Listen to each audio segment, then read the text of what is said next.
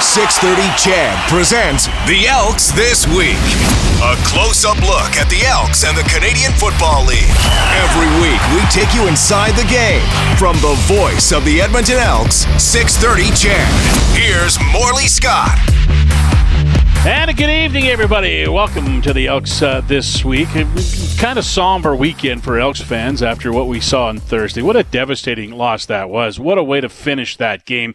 Just speechless, absolutely speechless on how it ended. A game the Elks could have, a game the Elks should have won, just like the first game they played against Saskatchewan. So they didn't, though, and fall to 0-5. We'll talk more about that game and look ahead a little bit today. We're also going to hear from Aaron Grimes on the program today. Aaron Grimes has not played football in a long time. In fact, he has not played practice with the team until yesterday for a long time. He, of course, got injured in training camp last year, missed all of last season, had a bit of a setback in training camp this year, and was put on the six-game injured list and has not played yet. But if you're on the six-game injured list, after 5 games, you can come back and practice if you're healthy enough. He's been practicing this week, which leads you to kind of think maybe he's going to be ready for the game in Winnipeg a week from Thursday. Can't play this week against Hamilton, but possibly can play on a week from Thursday in Winnipeg. So we'll hear from Aaron Grimes as well. Right now, though, I know it was hard. I know it was painful. But let's just go back to Thursday night. One last look back at the game all the Elks players are trying to turn the page from. 1:31 left on the clock, and you got to think they're going to trust their run game here in the red zone. He's throwing, and it is complete to the 5-yard line, just inside the 5-yard line to Tevin Jones. As the Riders coming up with their best drive of the game when they need it the most here. Harris is going to be in the shotgun. He starts the motion. Takes the snap. He's going to throw, and he's going to the end zone, and it is complete to Picton. Touchdown, Saskatchewan. 11-9, and a two-point convert attempt to come here for the Riders. Played, 56, 57 minutes of outstanding football, and then let them have one drive at the end, one scoring drive at the end that we felt we could have had, a bigger impact on the game right there. Two-point convert coming up for the Riders. If the Elks stop it, they should be able to nurse it to the finish line. Harris is in trouble. He throws. It's complete. Caught in the end zone, and it's a tie ball game. Kendall Watson with the reception, and we're even at 11 with 64 seconds to play. C.J. Sims and Gavin Cobb are back to return the kick from the 30. There it is, and it's going to go to Sims, and he's got a back pedal. Oh boy, you got to keep. No, CJ. You got to get it. You got to get it. Oh no. Oh my goodness. C.J. Sims let it bounce and let it roll into the end zone. Don't beat the kid up too bad. I mean, a couple weeks ago we had, 250, 300 yards returns and hardly anybody even talked about him, So it's the moment was big, and we've got to do an even better job, coaching these guys, these young kids, as to all the nuances in our game. So that's part of our game, and that's a tough one because the kids played extremely hard tonight on both sides of the ball. 29 seconds to go now, 2nd and 10 from the Saskatchewan 50. Shannon Brooks in the game at running back. To the left of Taylor as he takes the snap. Drops, quickly releases, and it's intercepted. You lead the whole game, and for it to end like that, it just sucks. Hate it for the guys, hate it that, we ended on a freaking interception when we're so close to getting in field goal range. Just got to finish. Marshall with the interception, and he's just going to run around as long as he can before he gets taken down. And with 16 seconds left, the Saskatchewan Roughriders will win this as the Edmonton Elks invent a new way to lose. An only in the CFL moment in this one, as the Elks will lose by 1 thanks to a rouge on the kickoff after a two-point convert tied the game. We still haven't played a complete game yet. We got to play all 4 quarters no matter what happens between 3.5 quarters or whatever it was. we got to finish the game. So we've just got to keep on, keep believing in what we're doing, stay together as a football team, and just keep working, guys. The loss and the way it happened and where you are now, are you worried about your team and their psyche?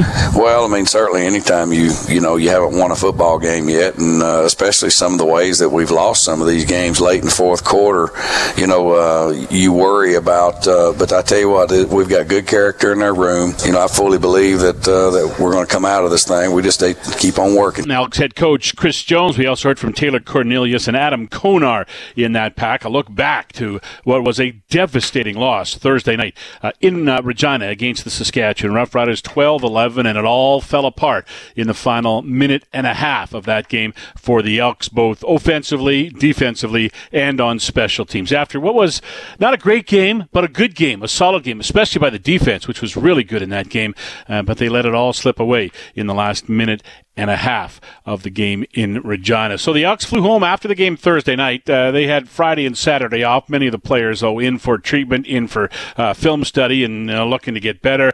Then they got back onto the field yesterday to practice and begin their practice week for the Hamilton Tiger-Cats game, which goes on Thursday of this week. So it was back to work yesterday. And after the first practice of this week, Chris Jones still being asked about that game on Thursday in Regina. It was a one-play game. We catch the slant early in the game. If there's a better throw, better catch, that's a touchdown. That's the difference in the game. We kick one of the two field goals. That's the difference in the game. We punt three balls out of bounds. That equates to about 9 points when you talk about yardage and field position. So that's 9 points. So that'd be the difference in the game. So there's a lot of things that could have happened that would have determined the outcome. Yeah, there's a lot of positive things, but I guess we're getting to the point. Everyone's getting to the point. I guess we're we're not going to be negative. I mean, we're going to keep working with this group. I mean, that's who we are. There's no quit in the group. They got a good attitude. Certainly, everybody in the entire building's frustrated from top to bottom. Yeah. Turn the page. How difficult is it? What did you see today as guys came back to work? Yeah, well, I mean, there's a few. The older guys, there's a few of them that are pissed off at where we're at. But we looked at the standings, and Calgary's sitting there at 1-3. So again, they've we're one game behind them. We've got to just take care of ourselves and not worry about anything other than just winning football games, and that's in our room. Calgary, Ottawa, and Hamilton all at one win. Those are the teams the Elks will have to catch if they want to get to a crossover position for the playoffs. That's a long way away still, as we're only going into week 6 of the season, but that's the situation they're looking at right now. The biggest change the Elks made in the game on Thursday was to bring back Taylor Cornelius. He was okay. 17 of 29 for 226 yards, one interception, which was on the last touch of the game for him. He ran the ball with authority at times, 11 carries, 58 yards, and a touchdown. Really liked what he did on short yardage situations as well, getting the ball across the needed stripe to get the first down and keep the offense on the field. So Chris Jones talked about Cornelius and the way he played in that football game, and Jones liked it. He certainly wasn't perfect. You've probably talked to him. He wasn't perfect, but he, he seems to have regained a little bit of that confidence that he had in camp. And we've got to run the football effectively and let him pull it and run, and his ability to move around. And I like the short yardage there, where he showed a little bit of fire. It was good to see. As for Cornelius himself, well, he's going through adversity, and he just is going to keep battling it. There's been adversity, my whole career, never, wavered or anything like that. Just stayed the course, knowing everything it'll eventually, work out. You talked about staying the course. Chris seems to be preaching, as he likes to say, chopping wood. Is that the attitude you guys have to take? And how difficult is it to have that attitude moving forward after the disappointments of the last 5 weeks? Yeah. You just got to... it's behind us. It's washed. We can't do anything about it now. The only thing we can focus on is this week and the games we have, left on the season. There's a lot of football left. Looking to turn the page, the Elks are, as they head into that game against the Hamilton Tiger-Cats Thursday night. Tiger-Cats are 1-3. They beat Ottawa for their first win of the season last week. Elks, of course, at 0-5. We've got it for you here on 630 Ched and the Elks Radio Network. 5:30 for the countdown to kickoff. 7 o'clock is game time from Commonwealth Stadium. The Elks and the Hamilton Tiger-Cats. Now, Chris Jones went to work over the weekend and made some changes to the roster, and that'll in fact be some changes to the lineup as well. He acquired Canadian defensive lineman Sam Achimpong, and he comes from Toronto for a fifth-round draft pick and a neg list player. Achimpong knows Chris Jones, had played with him in Toronto in his rookie year, and Chris Jones says he's got a pretty big upside. Sam's a good young talent. I mean, he's a third-year player, got great size. He can play inside or outside, got a good motor. He's a green at times, but I mean, he's extremely explosive for a kid 6'5", 280. He flew into town on Saturday, was on the practice field on Sunday, and I asked him about his trade. I found out, I think like 2 days ago, RD called me at like, Ryan Dinwiddie, that is, from Toronto. He called me around like 6 o'clock saying, giving me the news and stuff like that. And then shortly after, G-Roy and Coach Jones called me and then explained and expressed how they're excited to have me and stuff like that. And I was on the flight the next day. Were you surprised by the trade? Yeah, I didn't see it coming at first, but I'm glad to be here. It gives me an opportunity to get running, you know what I mean? I wasn't... like in Toronto, like I was on a one game for a couple games, so I'm excited to be here and get things going. Yeah, and how'd the conversation go with Chris and G-Roy? Obviously, they got plans for you. Yeah, I played with Coach Jones in my first year, so I'm familiar with his defense and how he likes running stuff. So like it's a reunion, so I'm happy to be back with him. Yeah, we're just excited to just help the guys out any way I can. You know what I mean? So I'm learning as much from them as they are from me. Like guys like. Played with Coney before, so I'm familiar with him. But guys like, yeah, Coney, J-Man, they're just like showing me the ropes. And also Jake, so I'm excited to get working with them. From Brampton, Ontario, that's Canadian defensive lineman Sam Achimpong, who was acquired by the Elks over the weekend. And it looks like the Elks are going to make a ratio flip at that spot on the inside on the D-line because as they acquired Achimpong, they released American Daniel Ross, which was a tough move to make for Chris Jones. Business decision. Unfortunately, we're in the business of winning football games, and so you have to look at production, and you know the cap implications are involved. And then we had the ability to kind of make a ratio change there by bringing Samuel in. But you know, I've known Daniel Ross a long time, and we have a big history, and wish him nothing but the best. He knows that, and so again, it's just a tough business. Right. Looks like Achimpong will be in the lineup again. The Hamilton Tiger-Cats here on Thursday night. Not in the lineup this week, but getting so much closer is defensive back Aaron Grimes. We'll spend some time with Aaron Grimes, who was on the practice field yesterday for the first time in a regular season practice in a long, long time. We'll talk to Aaron Grimes when we come back. It's the Elks this week on 630 Ched. Now, more football talk on the Elks this week.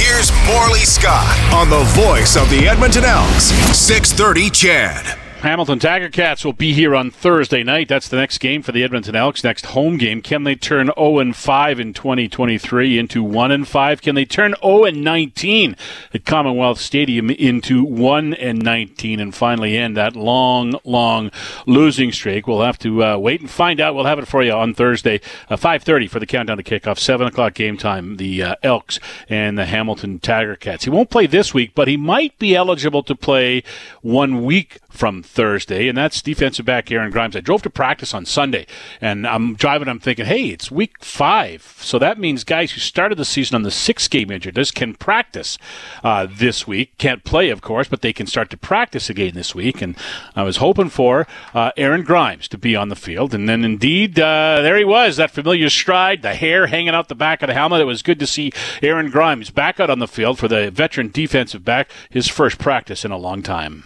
That felt good. Actually, that was my first regular season practice since 2021.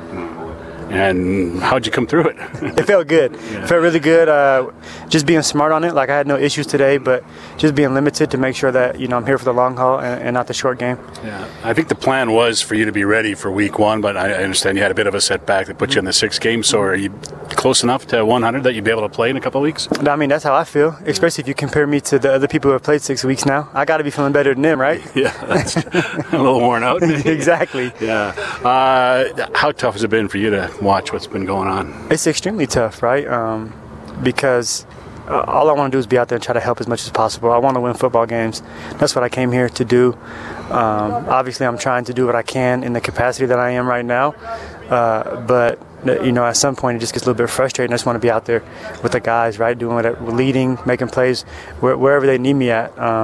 So that's kind of been the hardest part. You know, injuries are injuries. They happen all the time in football. But mentally, injuries are way harder than physically. There wasn't a lot of experience in that defensive backfield to start the season. And then Ed goes down, and now I think there's four rookies out there.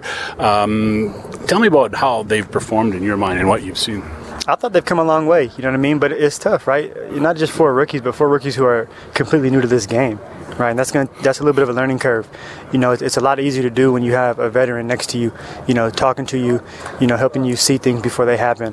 But, you know, in terms of, you know, competition and competing, I felt like the guys have played well. Yeah. McLaurin's been back there, but he's not exactly a veteran yet. Mm-hmm. And a lot of pressure on Luches to be that one kind of leader back there. Absolutely. But Luches is a dog, right? He's an absolute animal, very good football player and a smart football player as well. So, you know, if anybody's up to the challenge, it's him and me, but definitely him. I was going to say, that's where you come into play when you're able to get back in the lineup, I assume. Absolutely. Be able to take some of that, you know, a little bit of the load off of his shoulders and help him out there and just be back there for the guys, communicating and flying around again. You talked about helping in your capacity for the first six games. Kind of obviously a coaching thing. Have you spent a lot of time with these young guys? Absolutely. I'm in the meeting room with them every single day, every morning, you know, before meetings start. We're together every day after practice. You know, just because I'm not out here physically on the field, I'm still at the building every single day putting that work in, not just for myself, but for this team. Yeah. So you got another week to go on the sixth game, and then it looks like if everything goes right, you're ready to go for Winnipeg. You must be just counting the days. I am extremely excited. Not just the days. I'm counting like down by the hour at this point. Yeah. I'm getting excited. Yeah. Your last game was the last game of 21, right? Regular season, yeah. I played in, obviously, preseason last year. Yeah. But, yeah. I'm excited. It's been a long time. Yeah. It's been a long time. Yeah, and you've had two of those years in the last three, right? Because you missed all of, well, no, you missed all of 20, but everybody missed all of 20, but yep. You were out hurt. That, you know, I thought about that, and that's, you know, you talk about just trying to be optimistic and on the positive side. You never know when this game can be taken from you, you know, kind of taking this to a serious note here. Played in 2019, 2020 was canceled because of COVID, 2021 played. Last year was taken away from me personally because of an ACL injury, right? So you never know when your last snap's going to be. So in terms of coming in here with a smile on my face every single day and attacking it as if I have the best job in the world, because I truly believe I do, because I don't know how long I can do this for, right? I'm going to try to play as long as I can, obviously, but oftentimes those decisions aren't up to us as athletes. So I'm out here practicing today, and that's all I could think about is just being grateful and being where my feet are and understanding that I got to live in the moment because the next one's not promised. Kind of reminds you about how much you love the game, right? Absolutely. When it's taken away from you, you know, like that, it reminds you just why you do what you do. You remember your why, your purpose, right? All those kinds of things that help you get through the injury mentally, because physically you can get back out here and do it. Veteran defensive back Aaron Grimes. Looks like the doctors have said he's good to go. Now it's going to be a coach's decision 1 week from Thursday, that game in Winnipeg, if he'll be back into the lineup or not. So that's good news for him, certainly, as he is close to making a return to the Edmonton Elks lineup. Hasn't played since 2021. You know, when the Elks last won at home, they beat the BC Lions. Aaron Grimes playing for the Lions that night. That's the night he blew his knee out. Would have missed all of 20 recovering from that, but there was no 20. And then re-signed with Edmonton and came back, where he was a part of the Grey Cup winning team back in 2015. So that's the situation with the Elks. They'll be back on the practice field tomorrow. Game time is 7 o'clock on Thursday night against the Hamilton Tiger-Cats. Spent some time today with Noah Curtis, defensive lineman with the Elks, a rookie.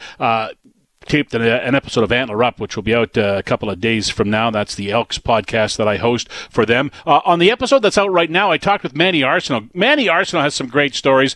He's on the six-game injured list right now, too, and not ready to come back as of yet. But on Antler Up, this episode, he told me a great story about how he got his college scholarship from Alcorn State. It was crazy. So we played Dutchtown in the playoffs on a Friday. Saturday, we come in and clean up the locker room, the field house. Coach say, hey, I want y'all to make a highlight tape. We look at coach like, what's that? So you can go to college. We was like, who goes to college? So no lie. It was on VHS. I made a highlight tape that Saturday morning. I put it in the mail on Monday. I sent it to all the SWAC schools, HBCUs, that's Southern, Grambling, Alcorn, you know, those, and that conference that threw the ball. I mailed it off Monday. Alcorn got my tape on Wednesday.